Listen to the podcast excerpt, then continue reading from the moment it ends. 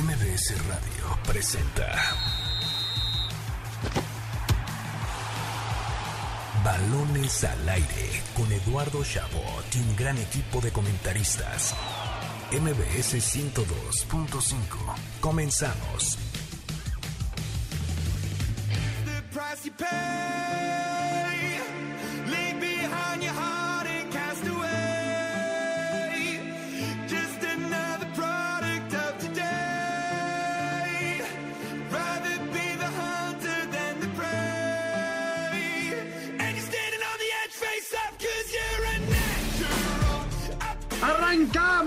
Balones al aire en este sábado, sábado 27 de febrero del año 2021. Gracias por seguir con nosotros en MBS 102.5 de FM. Yo soy Eduardo Chabot y tengo el honor de presentar a mis compañeros Carlos Alberto Pérez y Nicolás Schiller. Carlos Alberto, un programa muy especial. Tenemos la pelea del Canelo Álvarez, por supuesto, lo mejor de esta jornada en la Liga MX y lo que aconteció en la Champions League.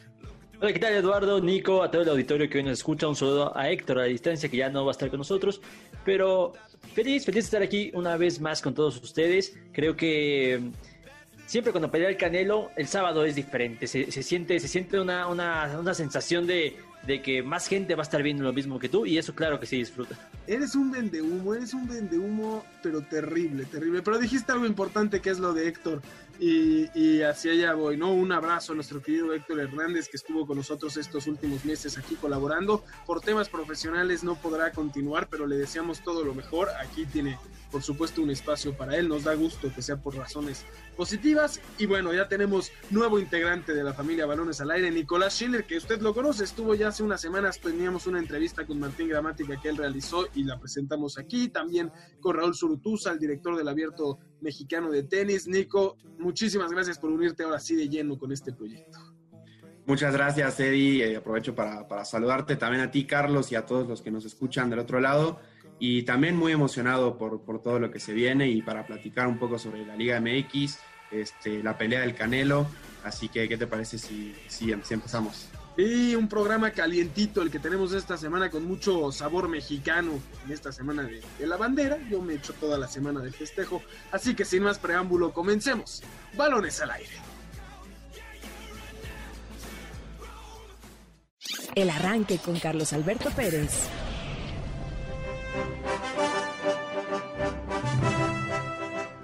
Arrancó la jornada 8 de la Liga BBVA MX. La actividad de la fecha 8 comenzó el jueves con un partidazo entre Tigres y San Luis, que terminó en empate a dos goles con gol potosino de último minuto de Berterame. El Coque sorprende. ¡Gol! ¡Golazo! ¡Golazo del Coque Castro! Y el diente. ¡Gol! Y en el centro remate. ¡Gol! ¡De Nico! ¡Del Atlético de San Luis! El viernes hubo doble cartelera. Primero el Puebla derrotó 1-0 al Necaxa en el Estadio Cuauhtémoc y más tarde Mazatlán FC derrotó 3 por 0 a los Gallos de Querétaro en el Kraken. Para Vistigueta. ¡Gol! ¡Gol! El segundo Mendoza, Mendoza, Mendoza, Maga, Zapezol. ¡Gol! Amador, aquí está Ortiz. ¡Gol! ¡Gol! Así que 3 a 0 con el gol de. La actividad futbolística continúa hoy. En este momento, Toluca y Atlas se enfrentan en el estadio Nemesio 10. Terminando balones al aire, el América recibe a Pachuca en el Azteca. Y a las 9 de la noche, León y Cruz Azul protagonizan el duelo de la jornada en Guanajuato. La jornada concluye el domingo con triple función. A las 5 de la tarde, Rayados recibe a Tijuana en Monterrey. A las 7 pm, Santos y Juárez se enfrentan en Torreón. Y a las 9 de la noche, las Chivas reciben a los Pumas en Guadalajara. Así, la fecha 8 de la Liga Mexicana. En balones al aire. ¿Te has perdido algún partido de tu equipo favorito? Con caliente.mx podrás disfrutar estés donde estés de los mejores deportes. La casa de apuestas líder en México te ofrece el streaming de las mejores ligas de fútbol, básquetbol, béisbol y demás. ¿Qué debes hacer? Descarga la app, regístrate en caliente.mx y obtén 400 pesos de regalo. Caliente.mx, más acción, más diversión. Escuchábamos el arranque cortesía de Carlos Alberto Pérez, los goles de ESPN y TV Azteca. Con el inicio de esta jornada, una jornada sabrosa y que se pondrá mejor porque tenemos un gran duelo en puerta, uno de los importantes de esta jornada, que es el América Pachuca. Eh, me parece que el América Pachuca, más allá de que es otra vez un partido hecho para que el América demuestre que es un equipo poderoso, eh, pues está todavía el tema caliente de lo sucedido frente al Atlas, ¿no? Y la pérdida de los tres puntos en la mesa por parte del conjunto de Coapa, Carlos. Gran duelo porque lo dices tú, Eduardo, porque la verdad es que estamos enfrentando, es el último lugar de la tabla del Pachuca, no, no vengas, me dices que ven, dices que vende humo yo, pero la verdad es que... Dije que era un plato servido. El partido América Pachuca es uno de los peores partidos de la jornada. No, normalmente no son atractivos. Desde el buen- la, la buena época de Pachuca, por ahí del 2007, no son atractivos. Pero, pero bueno, es el América y claro que eso hace que sea atractivo y se agradece, claro que sí. Eh, seis partidos son los que tiene el América sin perder contra el Pachuca en Liga MX. Siete ya, siete en total, cinco ganados, Eh, dos empates, Carlos. En, en Liga MX. Yo cuento todo. Liga MX. Liga MX, que es lo que, lo que se va a jugar hoy. Y, y un plazo más que servido para que el América, para que el poderoso América de Santiago Solari, que me tiene más aburrido que nunca, pero que bueno, por lo menos muestra cierto orden defensivo, pues vuelva a, bueno, más bien recupere esos tres puntos que perdió contra, contra el Atlas. Pero no sé muy bien qué esperar de, del América de Solari, creo que ya es momento de exigirle un poquito más, ¿no? Un poquito más de dominio. Contra lo tuvo, pero pues otra vez le expulsan a, un jugador eh, contrario. Entonces, tiene que mejorar muchísimo. Ya, estamos en época de exigirle a la América de Solari. No sé qué piense Nico, pero Eduardo, no me dejarás mentir con eso. Tres partidos ya tiene el América que, que, bueno, que juega con uno de más, por decirlo de alguna forma. Pero sí, eso te pregunto, Nico, ¿qué te pareció el América? Porque ya estamos en, jornada 8, ¿no? O sea, esta América tiene que despertar tarde o temprano, no sé si despertar, ¿no? Hablábamos mucho en semanas anteriores de que era un nuevo proceso, que salir del- de lo que había hecho Miguel Herrera tantos años iba a ser complicado, pero con Solari al frente ya se espera un América más explosivo. Claro, y de hecho, eh, por ejemplo, ayer en, en conferencia de prensa, Leo Cuellar, el director de América Femenil, él decía que parte de lo atractivo y, el plus que tiene ser el director técnico de la América es que aunque ganes, eh, no es suficiente. Te exigen que, que en el América seas un equipo que juegue bien eh, y que sea eh, vistoso, ¿no? Y yo no creo que hemos visto eso con el América de Solari. Sin embargo, si nos ponemos estrictos, Solari nada más ha perdido un partido en la cancha, el otro lo perdió, lo perdió en la mesa, así que digamos que en números todavía Solari sigue respondiendo, pero esperamos un poco más del América, ¿no? Como tú bien dices, que sea una América más eh, dominante eh, en la cancha y que además, ojo, que si pierde contra el Pachuca, porque el Pachuca todavía no, no, no, ha ganado en este torneo, ¿no? Entonces sería un golpe muy duro para Solari si después de lo que pasó todavía pierde con el Pachuca. nueve partidos sin ganar para el Pachuca, una tristeza. Este equipo que bien decías, Carlos, todo lo que hizo en, en 2007, ¿no? El equipo de México se hacían llamar y que de repente, pues, estén pasando por este bache importante. Eh, me parece que el América además ha tenido, no sé si es mala fortuna, porque finalmente, pues, qué padre jugar contra rivales inferiores, pero el tener que enfrentar al Atlas, el tener que enfrentar a Pachuca, los obliga a gustar mucho más que contra otros rivales, ¿no? Si América jugara hoy contra Tigres, no hablaríamos de que tiene que gustar, sino que tiene que ganar, que es un enfrentamiento de poder a poder y que tiene que ganar. Pero cuando le tocan tantos rivales que, han- que- que están en el fondo de la tabla, es mucha más la exigencia para el conjunto americanista. Sí, no, y vamos, vamos a hacer un recuento, porque bien decía Nico que nada más ha perdido un solo partido, pero se, se ha enfrentado fecha uno contra el San Luis. Después Monterrey, que lo pierde, le expulsan a un jugador, a Sebastián Córdoba. De- vaya, de acuerdo a lo presupuestado, perder contra el Monterrey, aunque también estrenaba técnico, pero bueno, otro, otro paso. Se enfrenta a Juárez, que también gana a Juárez, contra Santos Laguna en Torreón, empatan. O sea, no gana contra Santos, pero bueno. Le gana a Puebla, gana a Querétaro, gana al Atlas, pero bueno, al final pierde, pierde sobre la mesa y ahora enfrenta a Pachuca. Es que el calendario estaba servido para que por lo menos Solari pudiera ir, ir de- despegando eh, con base en resultados, porque si no gana estos partidos, la crítica hoy sobre Solari sería gigantesca, pero al final, bueno, el, calendario le, le favorece para, para seguir si bien no, no está gustando, pues por lo menos puede, puede presumir que, oye, yo nada más he perdido un solo partido, ¿de qué me estás hablando? Pero el calendario ha sido, ha sido totalmente favorable y, ojalá que mejore el América porque si no se viene una parte fuerte en el calendario de la, en la que podría hilar mm, resultados consecutivos eh, negativos. Ah, habrá paciencia para Solari. Lo digo porque yo soy de los que siempre he creído que, ser entrenador del América a veces te exigen más de- en menos tiempo de lo que puedes demostrar, ¿no? Y a mí el proyecto de Solari me parece muy bueno, pero sé que el América, como lo hizo Chivas durante mucho tiempo, eh, de repente hay malos resultados y a la primera de cambio hacemos eh, eh, la sustitución de técnico. Yo me pregunto si, si Solari se queda en cuartos de final o no clasifica directo a liguilla, eh, se le debe de dar tiempo, ¿no? Me parece que esto es un proyecto a largo plazo, Nico. Sí, seguro. Yo creo que mínimo un año va a estar con el América, o sea, tiene que empezar a, echar a andar a su proyecto y creo que también dependerán las formas, o sea, volvemos a, a lo mismo que, que hablábamos un poco hace rato, ¿no? Que en el América de por sí quedar eliminado es eh, motivo suficiente para, para que te echen, pero si además de eso te eliminaron y jugando mal, pues no, no hay mucho para poder ayudar a Solari. Pero yo no creo que sea el caso. Yo creo que, como bien mencionaba, Solari trae un muy buen proyecto. No sé si se va a poder ver reflejado al 100 este torneo en particular. Habrá que ver el siguiente torneo, pero, pero yo creo que sí le van a tener paciencia. Para eso lo trajeron. Es un, un técnico que, pues nos gusta o no, ya entrenó al Real Madrid y ahora viene al América y, podrá hacer algo bastante interesante, ¿no? Por ahí aparece en el documental este de Galácticos que salió esta semana y, y- y lo ves ahí junto a Roberto Carlos riendo y dices, qué figura tiene el América en su, en su banquillo. Pero sí, nuevamente América, plato servido hoy, tiene que ganar, gustar, no sé si golear, pero mínimo ganar y gustar. Y tenemos otro juego que pudo haber sido la final, que todos estábamos seguros que iba a ser la final, pero que hoy se va a jugar con otro toque completamente de lo que hubiera sido esa final a la que Cruz Azul finalmente no llegó. León frente a la máquina, este duelo entre el campeón que tiene una campeonitis tremenda y el líder general de la competencia que llega con cinco partidos seguidos sin perder. Sí, bueno, vaya, vaya partidazo. Yo creo que puede, puede- tiene argumentos incluso para ser de los mejores partidos de la temporada. Y, ¡Vende humo! y ¡Vende yo sé que- humo! Oh, cla- claro que Eduardo me, me iba a criticar de esta forma, pero bueno, se entiende.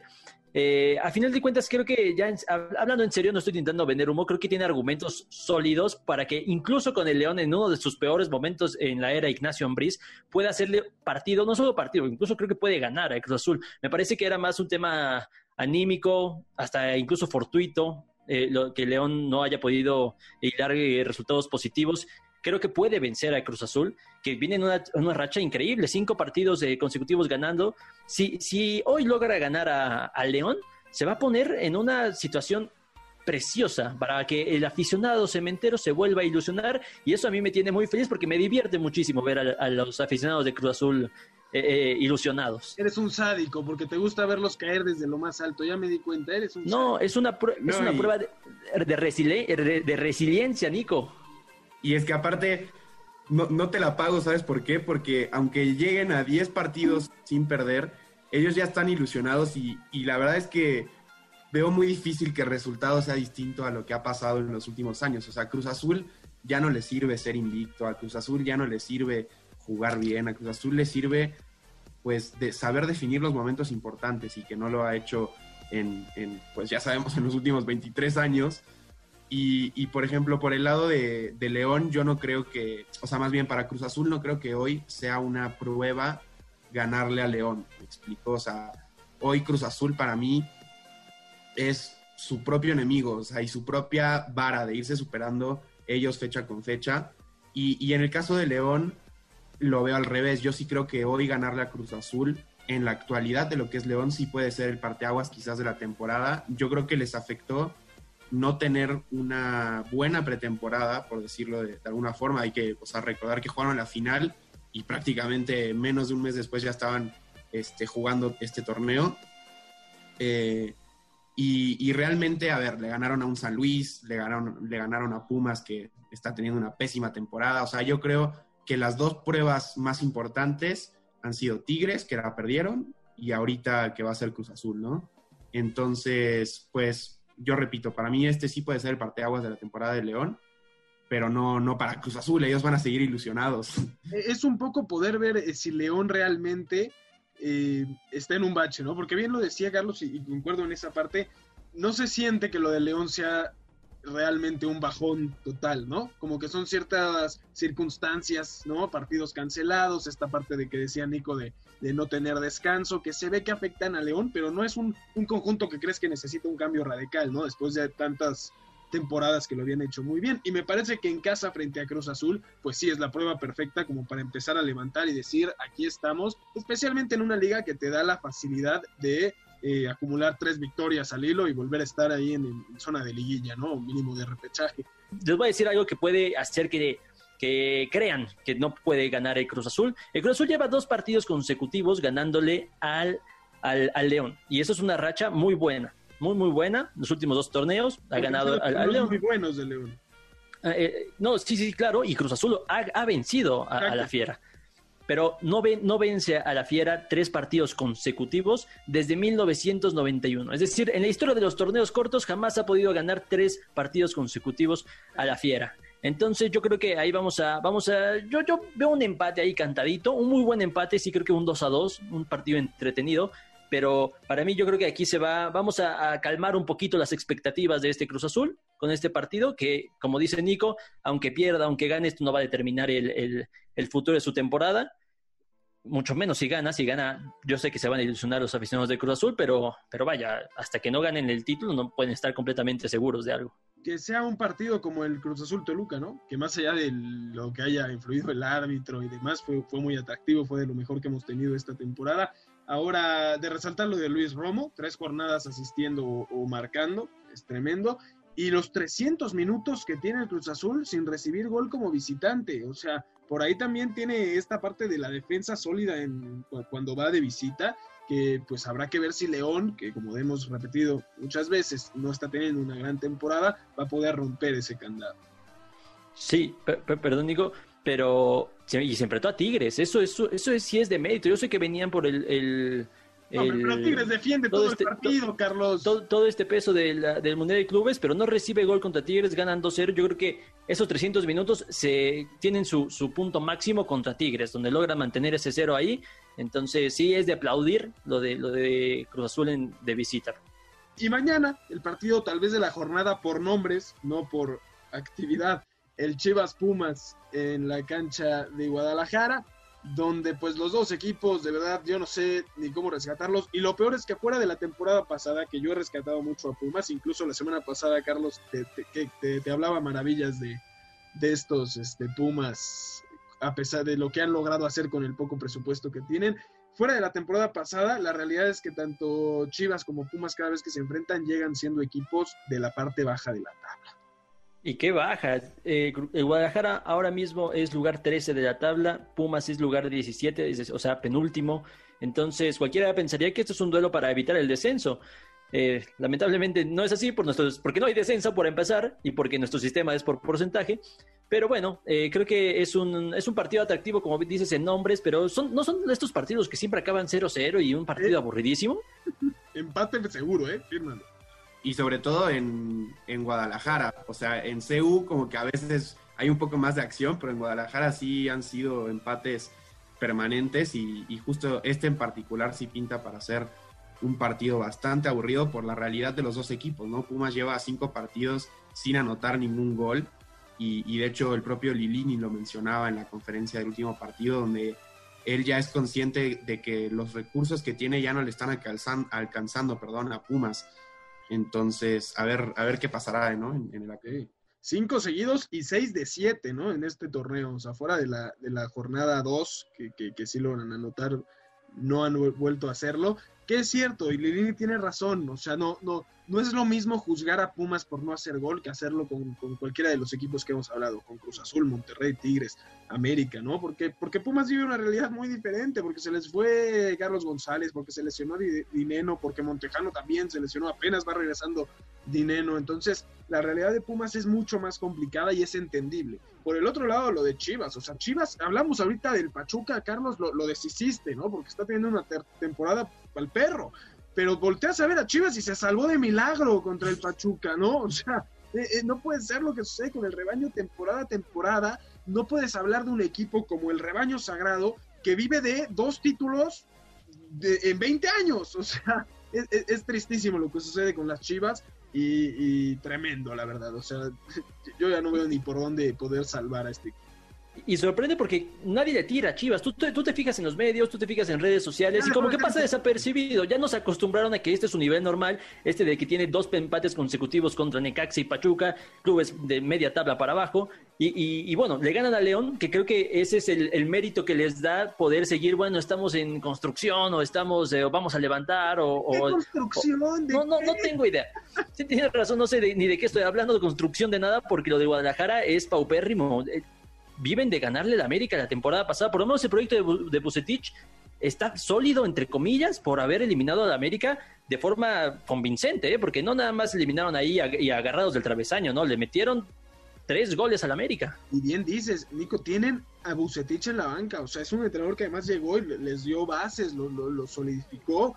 O sea, ¿de, de dónde, de, dónde, ¿de dónde empezamos a, a sacar la raíz podrida de este equipo? O sea, ¿desde dónde? Y, y de hecho, eh, sería bueno eh, comparar o, preguntarse también como con Solari si cuánta eh, paciencia le van a tener a Bucetich, ¿no? O sea, es una realidad que el torneo pasado estuvo cerca, de hecho, de, eliminar a, León y, y tener un partido en la semifinal. No lo logró, pero este, este arranque de torneo sí ha sido muy decepcionante para, para Chivas. Y, y, y estoy de acuerdo en esto que dicen, ¿no? De que no se habla tanto de- del mal de Chivas, como que ya nos acostumbramos y también nos acostumbramos a este discurso de que se justifica a Chivas diciendo como no, es que jugamos con solo mexicanos y no sé qué, cuando, cuando pierden y cuando ganan lo usan el mismo discurso pero para enaltecer, ¿no? Entonces, híjole. Además, como si alguien los prohibiera. O sea, es- esa fue decisión del club y es muy válida y es un equipo supernacional y representa los valores y, y- y demás de la institución. Pero no puedes venir a quejarte de eso cuando has jugado toda tu vida así y eres el segundo equipo, tercer equipo con más títulos en nuestro fútbol, ¿no? O sea, no, no, que no vengan a vender eso. Tal vez también explica un poco lo que es el fútbol en la era moderna, ¿no? Donde ya traes extranjeros, donde es difícil que Chivas pueda competir porque además económicamente no le da, o, o deberían tal vez enfocarse económicamente en poder traer a los mejores mexicanos. O sea, tienes a Henry Martin en el América, que lo hace muy bien, ¿no? A Córdoba. Tienes cu- cuántos mexicanos ha sacado América a, a Europa en los últimos años y es un equipo que juega incluso con extranjeros. Chivas no está haciendo lo mismo. Entonces Y habla eso que Chivas no tiene mal equipo. Eso Claro. Chivas tampoco Eh. tiene mal, malos nombres dentro de, de su plantilla. Es, es, es a lo que iba, Nico, porque sí criticamos a, a Guadalajara o tal vez decimos, no, ¿de quién es la culpa? Yo creo que aquí la culpa sí la tiene Bucetich. Está claro, todavía no cumple un año al frente del Guadalajara, tiene cierto crédito todavía, pero el equipo es bueno. A, a mí sí me, me sorprende que no pueda sacarle un poquito más de jugo a este, a este Guadalajara Bucetich. Yo creo que le hace falta trabajar sobre la pizarra. A mí me Nadie- parece que nadie ahí, ahí está. jugo. O sea, a mí lo que me sorprende, y no es que yo defienda a Bucetich, es que no ha habido técnico que le saque jugo a este equipo, ¿no?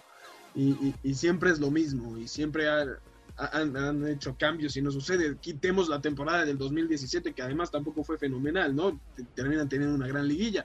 Pero además hablamos de, de- de Pumas, ¿no? Pumas que viene siendo por varias temporadas un equipo no top, salvo la temporada pasada que lo hace muy bien, a pesar de tener varios empates. Cuatro empates y tres victorias tiene, tiene Pumas frente a Chivas. O sea, Chivas tiene siete partidos que no logra ganarle a Pumas. Eh, si hoy no lo hace o si mañana no lo hace, más bien eh, seguimos hablando de una de un dominio total de los de la UNAM sin ser un equipo top, ¿no? O sea, yo entendería si esto me lo dijeras de un equipo de los del norte que son económicamente mucho más poderosos, pero no estamos hablando de eso. Crisis en Guadalajara sería. Pronósticos para mañana, chicos, antes del corte. 0-0 aburridísimo. Gracias por ilusionar ahora sí a nuestra querida audiencia que vea el partido. Nico, Yo creo que Chivas va a hundir todavía más al equipo de Andrés Lilini, va a terminar con este dominio universitario. Yo creo que van a ganar 2 a 1. Yo me voy con Chivas 1-0 porque sigo viendo complicado que Pumas haga gol y creo que Chivas de alguna forma por la desesperación y por jugar en casa va a lograr hacer algo y va a empezar a, rescatar y que esto pueda ser un motivador para que empiecen a, a- a de verdad demostrar lo que decimos, la calidad que se ve en sus jugadores, que es como, como mencionaron, no son malos. Vámonos rápidamente un corte. Antes les recordamos escucharnos todos los sábados de 6 a 7 de la tarde aquí en Balones al Aire por MBC 102.5 de FM, mbcnoticias.com y la aplicación de MBC Noticias. También llámenos al teléfono en cabina 51661025 y síganos en nuestras redes sociales arroba elshabot17, arroba carlosalbertopg, arroba Nicolás Schiller, arroba MBC Noticias y utilizando el hashtag Balones al Aire. También en Instagram arroba Balones al Aire vámonos a un corte y regresamos con una entrevista muy especial con Arturo Sacramento, profesor de la materia de boxeo en la Escuela de Periodismo Raúl del Campo, en relación a la pelea de hoy entre Saúl El Canelo Álvarez y Abni Gildrim. Balonazos al aire. André Pierre Guignac firmó su renovación de contrato con los Tigres de Nuevo León. Estará tres años más con la institución y podría terminar su carrera felina a los 38 años. Cabecita Rodríguez y Ángel Mena son bajas de último minuto por lesión para el duelo entre Cruz Azul y León este sábado a las 9 de la noche. Luego de casi cuatro semanas con coronavirus, Héctor Herrera se reincorporó a los entrenamientos con el Atlético de Madrid y pudo ser convocado para el duelo de este sábado contra el Villarreal. Rafael Nadal confirmó con tristeza que no podrá estar en el abierto mexicano de Acapulco debido a lo largo del viaje y el mal estado de salud en su espalda. La Fórmula 1 está a un mes de comenzar la temporada 2021 y Sergio El Checo Pérez ya presumió sus primeras vueltas de entrenamiento con Red Bull, su nueva escudería contendiente al título. Yo soy Carlos Alberto Pérez y ya regresamos a Balones al Aire. Estás escuchando Balones al Aire. En un momento regresamos. MBS 102.5. Continuamos. Estás escuchando Balones al Aire. MBS 102.5.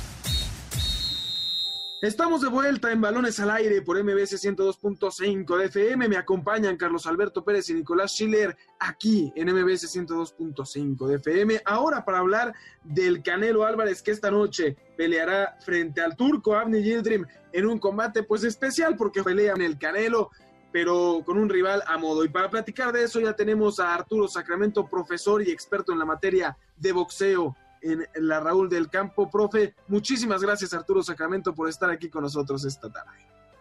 Hola Eduardo, ¿cómo estás? ¿Todo bien aquí? Tratando de analizar el nuevo bulto, perdón, el nuevo rival del Canelo. Justo por ahí iba mi primera pregunta, profe. Eh, ¿Qué se espera, no? Porque evidentemente es un rival a modo, como los ha tenido el Canelo últimas fechas. Esto le vende bien al Canelo, pero ¿dónde queda pues esas ganas de verlo otra vez contra un rival digno, no? Si es que este no se le puede llamar así. Mira, la realidad es que Canelo está convertido en el mejor negocio del boxeo actual. Y ante eso, pues tampoco son tontos y no le van a pegar al negocio. Saúl le van a poner de hoy en adelante o desde hace tiempo rivales a modo. ¿A qué me refiero con rivales a modo? Rivales a los cuales él les pueda ganar, que no sufra a la mejor, que pueda lucir pero ha perdido credibilidad en el camino. La realidad es que hay un sector importante de la población que no le cree al Canelo, con todo y que nos quieran vender que es el mejor boxeador del momento, el mejor libra por libra. No sé, para mí no lo es, pero bueno, este, ya sé que me van a tachar de anti-mexicano y la animación al Canelo, etcétera, etcétera. La realidad es que Saúl algún día lo dijo Eduardo Lamazón y estoy totalmente de acuerdo. Le falta lo que Eduardo llama guerras, que son batallas fuertes, violentas, con mucho, con muchos golpes, como la del sábado pasado, a la mejor entre Berchel y Valdés. Un tipo de combate así como lo estuvo con Golovkin. Pero la realidad es que Canelo, sus victorias ante Golovkin, por decir, quedaron en este, no voy a decir entredicho, porque bien las pudo haber ganado o empatado, según quieran, pero la realidad es que no terminan por ser victorias convincentes. No sé si soy claro. No son victorias donde toda la gente diga, wow, Canelo es el mejor, es un gran boxeador, que ha mejorado muchísimo, sin duda, que cada vez se ve mejor, también es real, pero también es real que cada vez tiene rivales de menor calidad. O sea, este tipo tiene dos años sin pelear. O sea, está fuera de ritmo brutalmente. Ok, me podrá alegar mucha gente que tiene un año el mundo parado por la pandemia, pero también es cierto que dos años ya es demasiado, ¿no? Y su récord no es para espantar a nadie, tiene 22, 23 peleas con 12 knockouts y no le ha ganado, o sea, tú ves el récord y no ves a nadie que tú digas, híjole, le ganó a tal, o peleó con tal, o perdió. No, no hay nadie de esos en, en el récord del Tour. ¿Qué tal, tal, Sacramento? Te saluda con muchísimo gusto Carlos Alberto Pérez. Feliz de que estés aquí una vez más. Te- se te echa mucho de menos, Sacra. Yo, yo, te quiero, yo te quiero preguntar acerca de, de- del peleador de, contra el que va Canelo. Ya- Ya sabemos que no es un, un referente en, eh, arriba del ring, no es muy conocido por esta zona, sin embargo en su país están vueltos locos en Turquía por, por verlo pelear contra Canelo, porque Canelo de- en el escenario internacional es el, es el boxeador eh, de élite, el, referente. Entonces, me parece que lo entrena Joel Díaz, ¿no? Sacra, yo sé que tú debes de conocer un poquito más. Eh, quiero que me cuentes si tiene alguna posibilidad, aunque sea ínfima, de poder eh, por lo menos soltarle un par de golpes. No sé si en, en- en algún caso ganarle a Canelo eh, esta noche. Mira, de que le tiene que soltar mínimo un par de golpes, antes que nada, gracias por el recibimiento. Pues es la lógica, ¿no? Pues este deporte se, se trata de pegarle al vecino. Entonces yo quiero pensar que mínimo le dará tres o cuatro bien dados. Eh, las posibilidades de ser campeón del turco, aunque en su país estén enloquecidos y fascinados, son las mismas que tiene Minecaxa de ser campeón del mundo. Así de simple. O sea, no tiene ninguna posibilidad. El, si alguien quiere perder su dinero, le puede apostar a él. Mira, no es, a ver, no es un mal boxeador. Habrá que pensar que Turquía nunca ha sido campeón del mundo. No tiene un solo campeón del mundo en su vida los turcos en el boxeo. Ante esa circunstancia, el toparte con la posibilidad de ser campeón del mundo, pues puede enloquecer a un sector aficionado al boxeo en, a la posibilidad de ganar un título del mundo y más ante un boxeador reconocido.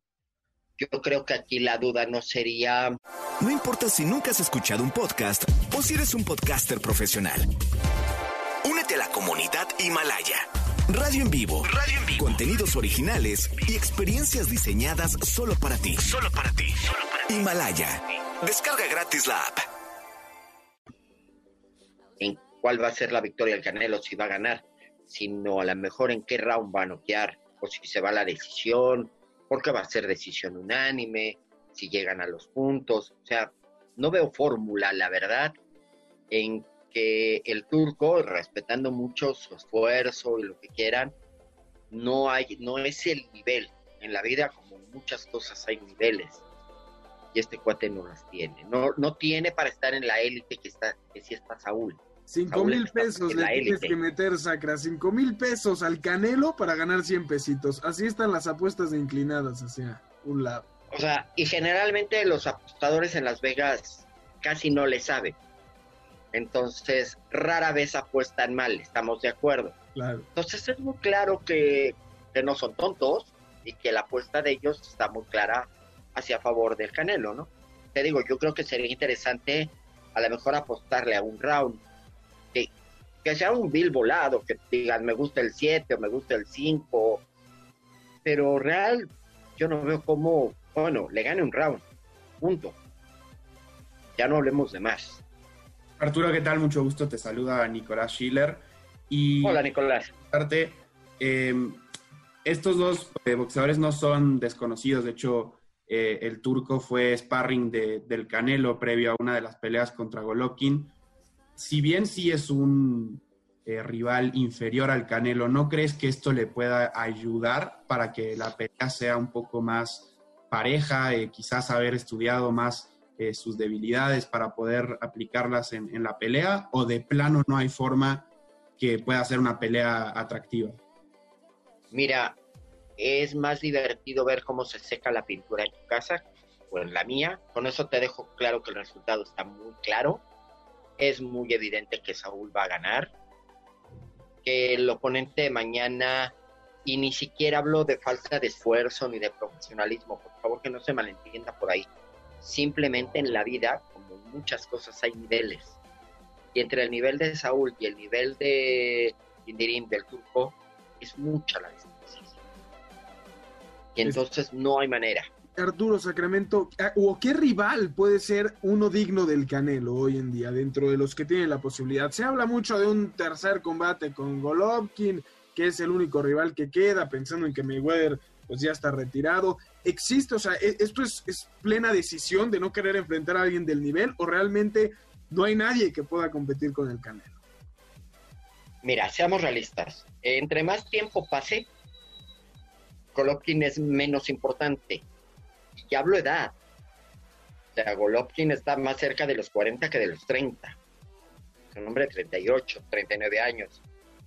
Y el boxeo es un deporte que a fin de cuentas tanto golpe desgasta. Que no es el golpe de la pelea, es el golpe del entrenamiento, de las prácticas, de toda esta actividad termina por desgastar un boxeador. Además, Golovkin ha sido un bloqueador, un tipo que siempre va para adelante y que da y recibe muchos. Quizá yo pensaría tendría que bajar una categoría, o a lo mejor dos, buscar a Terence Crawford, que para mi óptica es de lo mejor del planeta hoy. Pero no lo va a hacer. Y, y no lo va a hacer porque también habrá que entender que lo que hoy Saúl percibe mensualmente o cada vez que sube al ring, literalmente no lo gana nadie. Lo que mueve Canelo de publicidad, de gente en la- las arenas, ahora ya no hay tanto, en pagos por evento, lo que comentaban ahorita de lo enloquecidos que están en Turquía, habla de un producto mediático muy importante. Y Saúl lo es. Saúl sin duda es el mejor producto mediático del momento y tampoco habría que quitarle méritos a Saúl porque es un tipo al millón profesional. Canelo podría pelear cada 15 días porque está siempre al 100%. Nunca lo he visto gordo, nunca le he visto una lonja a Saúl en los muchos años que tengo de seguirlo. Es quizá, eh, haciendo la analogía, el Cristiano Ronaldo del boxeo. Siempre se cuidan, siempre están al pendiente de su carrera. Entienden la importancia de que su cuerpo es un generador de dinero hablando cada uno en su deporte, ¿no? Y Canelo ahí es el deportista más profesional en el boxeo que yo he conocido, ¿eh? Y miren que tengo muchos años de cubrir boxeo, más de 25. Entonces, y me tocó los Chávez y los Miguel Ángel, y la Chiquita y, Ricardo López, que también era alguien que se cuidaba. Pero lo del Canelo es anormal, a lo que estamos acostumbrados con el boxeo mexicano. Totalmente. Arturo Sacramento, profesor y experto en boxeo. Nuestro querido profesor, por supuesto, de la Raúl del Campo, te agradecemos enormemente por estos minutos para platicar de esta pelea, donde finalmente pues estará el Canelo, no frente al rival que quisiéramos, no con la emoción que en su momento nos, nos había dado ese preámbulo de, de la segunda pelea con Golovkin, pero esperando que pronto podamos volverlo a tener con nosotros para hablar de una pelea que en serio represente un reto para el Canelo Álvarez. Cuando ustedes quieran, siempre es un gusto para mí. Ya saben que ustedes siempre han sido un privilegio darles alguna vez clase a alguno de ustedes. Fue siempre un gusto. Y siempre será un honor platicar con ustedes. Vámonos rápidamente un corte. Antes les recordamos escucharnos todos los sábados de 6 a 7 de la tarde aquí en Balones al Aire por MBC 102.5 de FM, mbcnoticias.com y la aplicación de MBC Noticias. También llámenos al teléfono en cabina 51661025 y síganos en nuestras redes sociales arroba elshabot17, arroba carlosalbertopg, arroba Nicolás Schiller, arroba MBC Noticias y utilizando el hashtag Balones al Aire. También en Instagram arroba Balones al Aire. Vámonos a un corte y regresamos con lo mejor de lo acontecido en la Champions League. Un día como hoy con Eduardo Chabot. Un día como hoy, pero del año 1900, nació el equipo más poderoso de Alemania y uno de los más ganadores del mundo. El 27 de febrero de 1900 se fundó el Bayern Múnich. Tras la decisión del equipo MTV Múnich de no unirse a la Asociación de Fútbol del Sur de Alemania, 11 integrantes del equipo, incluyendo a Franz John, primer presidente del conjunto bávaro, decidieron dejar la institución y fundar el Fútbol Club Bayern. Con integrantes del MTV Múnich, así como del 1860 Múnich, el Bayern se convirtió en un equipo sumamente poderoso rápidamente, pero teniendo que superar varios obstáculos que la vida les puso enfrente, tal y como la Primera y Segunda Guerra Mundial. En esta última siendo atacados directamente directamente por el gobierno nazi por la ascendencia judía de su presidente y entrenador, catalogando el equipo como un club judío y poniéndoles la mirada encima. Años más tarde, el Bayern demostraría que no había poder humano que los detuviera, consagrándose como el equipo más grande de Alemania, y para la década de los 70 logró plasmar su dominio a nivel internacional, comenzando a ganar la Champions League hasta convertirse en el tercer equipo con más títulos de la Liga de Campeones. Hoy, a 121 años del nacimiento del gigante de Baviera,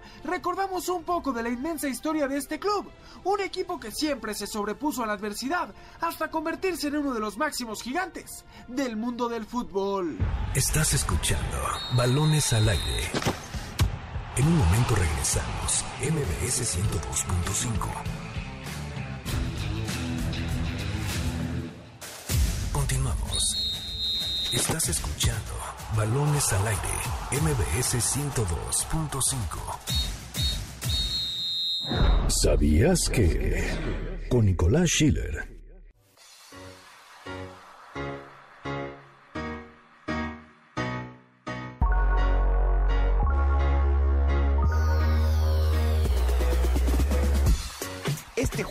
El Club de Regatas de Flamengo se proclamó campeón del Brasileirao tras perder por 2 a 1 contra Sao Paulo en el estadio Morumbí.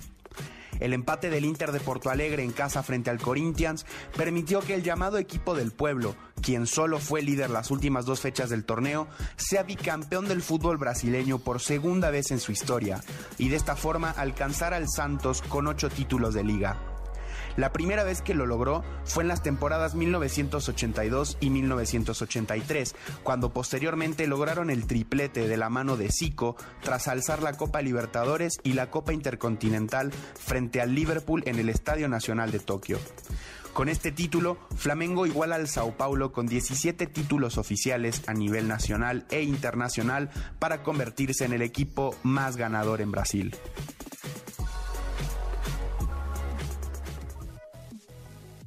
Estamos de vuelta en Balones al Aire por MBC 102.5 de FM. Me acompañan Carlos Alberto Pérez y Nicolás Schiller. Escuchábamos esta cápsula de Nico de Sabías qué, que tendremos con nosotros aquí ya durante varias semanas.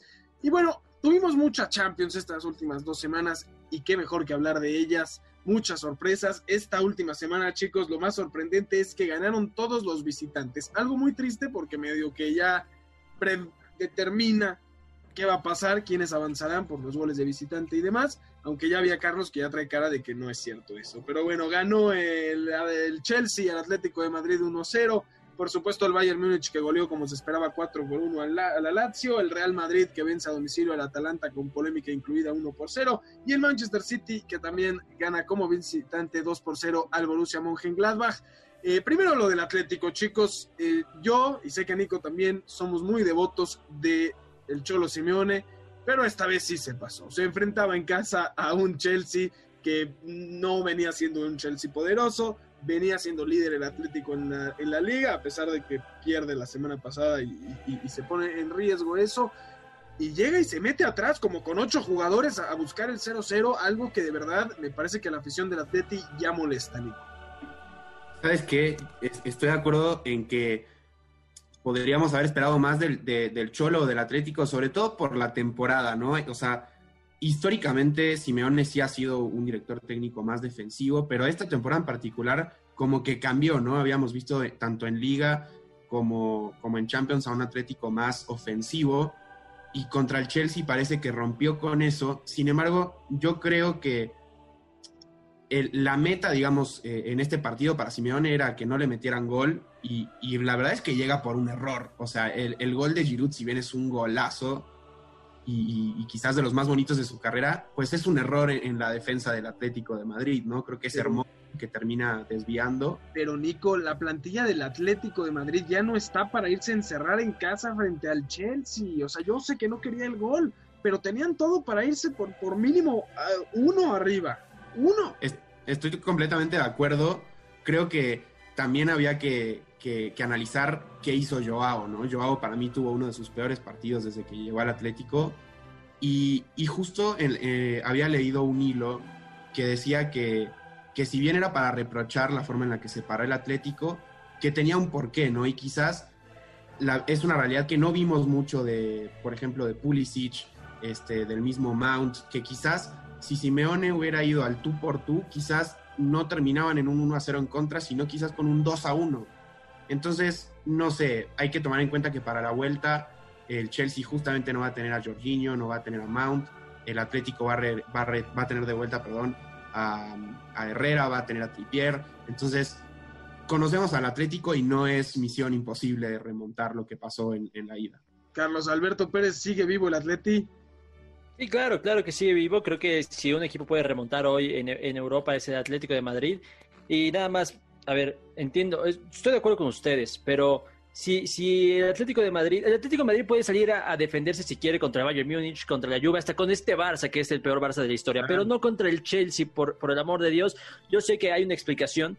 Y, se entienden las variantes tácticas de- del Cholo Simeone, me parecería también resultadista decir que cómo va a ganar una Champions jugando así cuando ya llegó a dos finales de Champions. Una no la ganó por una cuestión casi fortuita, pero, pero vaya, es muy resultadista decir que, que, que Simeone no va a ganar una Champions con este, con este, con este estilo de juego. Contra el Chelsea, claro que se debe de reprochar, porque como bien dice Eduardo, tiene calidad de sobra para ofrecer un planteamiento distinto. Si quieres defensivo, pero no con, con seis hombres atrás, por, porque eso hasta es un insulto al mismo Cholo, al mismo Atlético, a Luis Suárez, a, a Joao Félix, como, como bien indicas, no, no, no, no ofreció su mejor partido, pero vaya, tenía con qué jugar mejor eh, eh, en- entre semana.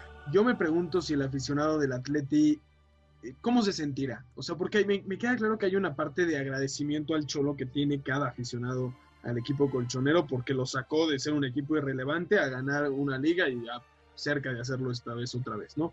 Entonces, ¿cómo, qué sentimientos provocará de repente decir, quiero ver, quiero ver a mi equipo más ofensivo, quiero ver que se aprovechen las variantes, no me está gustando lo que haces, Cholo, pero gracias por todo, ¿no? O sea, no, no, no sé cómo reclamarte, pero ya deja de hacer esto, ¿no?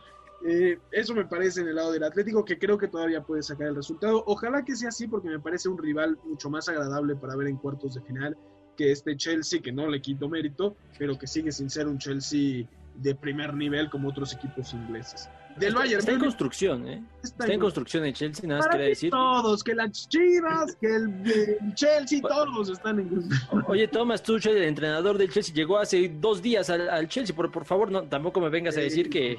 No, es cierto, es cierto, es cierto. También tiene mérito, también tiene mérito de, lo de Thomas Tuchel. Lleva ocho partidos consecutivos sin perder. Entonces, el Chelsea. Sí. Nada más quería dejar el dato. Sí, ibas a hablar del Bayern Múnich, perdón. Ya, ya iba a pasar lo del Bayern, porque además está de cumpleaños hoy, 121 años para el Bayern Múnich. Un, un abrazo a este equipo que sigue siendo el más poderoso del fútbol en general, ¿no? 4-1 a la Lazio como visitante, siendo una máquina tremenda de goles, de, de- de funcionamiento, al, al más estilo alemán, todo con orden, todo bien hecho, y que hoy en día para mí sigue siendo el principal candidato a repetir como campeón de Champions. Es, es justo eso, ¿no? O sea, ¿qué, qué equipos realmente podríamos decir que están en su mejor versión hoy? Y, y podríamos poner al Manchester City, pero de- sigue destacando sobre todo, yo creo que el Bayern Múnich, ¿no? Contra la Lazio, yo creo que después del primer gol del Bayern, eh, no le cobran un penal a, la Lazio, que para mí pudo haber, pues no sé si cambiado el rumbo del partido, pero que por lo menos en el marcador seguramente lo hubiera hecho. Ya después el resto es historia, también errores en la defensiva, como el cuarto gol que cae de- del Bayern es un error en, la defensa de la Lazio. Y, pero bueno, ¿no? ya sentenciaron eh, esa eliminatoria caminando a cuartos. Y, y sí, estoy de acuerdo contigo, yo creo que son el candidato principal a, a llevarse la orejona. Eh, El cuarto gol, Nico, y el primero, Mateo Musacchio, por eso se fue del, del Milán, por ese tipo de errores. No puede cometer esto en instancias de Champions, le regala el primer gol, y no se lo regala a cualquier delantero normal, se lo regala a Robert Lewandowski, que se convirtió en el tercer máximo an- anotador en la historia de la UEFA Champions League. En la historia de la UEFA, o sea, no es cualquier, no es un torneo, no es la Liga MX, no es ni siquiera la Serie A o la Bundesliga, es la Champions League. Robert Lewandowski, obviamente, Bueno, no, iba, la Liga no iba a perdonar y no perdona. No, no, no, era, era broma, no quiero hablar de la Liga MX. La Liga MX es un torneo en construcción, no, no es cierto, Carlos. Este, pero sí, no, totalmente, ¿no? Lewandowski que solo Esperaba- está por. Eh, Perdón, esperaba más de la Lazio, Eduardo, perdón que ni- interrumpiera. Es que el Bayern es- también esperaba más del Barcelona frente a- al, al Bayern y este equipo es, es una máquina, ¿no? O sea, es- cuando, cuando salen así, ni cómo pararlos. Eh, claro que evidentemente los errores no ayudaron en nada a la Lazio, Pero sí, para mí, y esa era mi pregunta, Carlos, ¿qué equipo crees que le puede hacer competencia? Yo coincido con Nico, tal vez el Manchester City, que está haciendo todo muy bien, pero fuera de eso, ni el Madrid está en buen momento, ni el Barcelona, la Juventus ni siquiera está peleando casi por la liga, ¿no? Por la Serie A, entonces eh, veo, veo difícil alguien que pueda competirle a este Bayern. Es es complicado hacerle balance porque en, en Bundesliga tampoco es que estén robando y la verdad es que le cuestan trabajo los partidos recientes al, al- al Bayern Múnich en Bundesliga. Si me preguntas en Europa, pues yo, yo creo que hay niveles por encima del resto en la Bundesliga, en Europa, como el Atlético de Madrid, el mismo, eh, mismo Chelsea, ah, incluso el Real Madrid, que con todo y sus bajas no puedes jamás darlo por vencido. Un Real Pero, ver, Madrid Bayern tengo- tengo-. Claro, claro, claro, porque eh, casi casi Real Madrid juega con la playera, con la playera solito, ya, ya, ya empareja cualquier tipo de, de- de eliminatoria. Pero a ver, si somos concisos, yo hoy ah, compitiendo con el Bayern Múnich, en primer lugar está Manchester City, si no es que por encima, lo del City es abrumador, es impresionante, la racha de partidos consecutivos con victoria que lleva es increíble. Entonces, en primer lugar al City, en segundo lugar yo quería poner al Atlético de Madrid, me decepciona, claro que me decepciona lo que hizo contra el Chelsea, sin embargo creo que van a remontar, creo que tienen los argumentos suficientes. Y en tercer lugar voy a poner al Borussia Dortmund, que me sorprendió contra el Sevilla, a pesar de que no está muy bien en Bundesliga, me sorprendió contra el Sevilla, creo que tienen este, este, esta esencia de competir en Europa, competir eh, fuerte, lo de Haaland es, un, es una bestia, y por supuesto el Paris Saint Germain. Sí, por ahí muy bien, me gusta. el- eh, eh, es como una nueva era, ¿no? De la Champions, digo, Bayern, ni hablar. Pero estamos hablando del Paris Saint Germain que llegó a la final.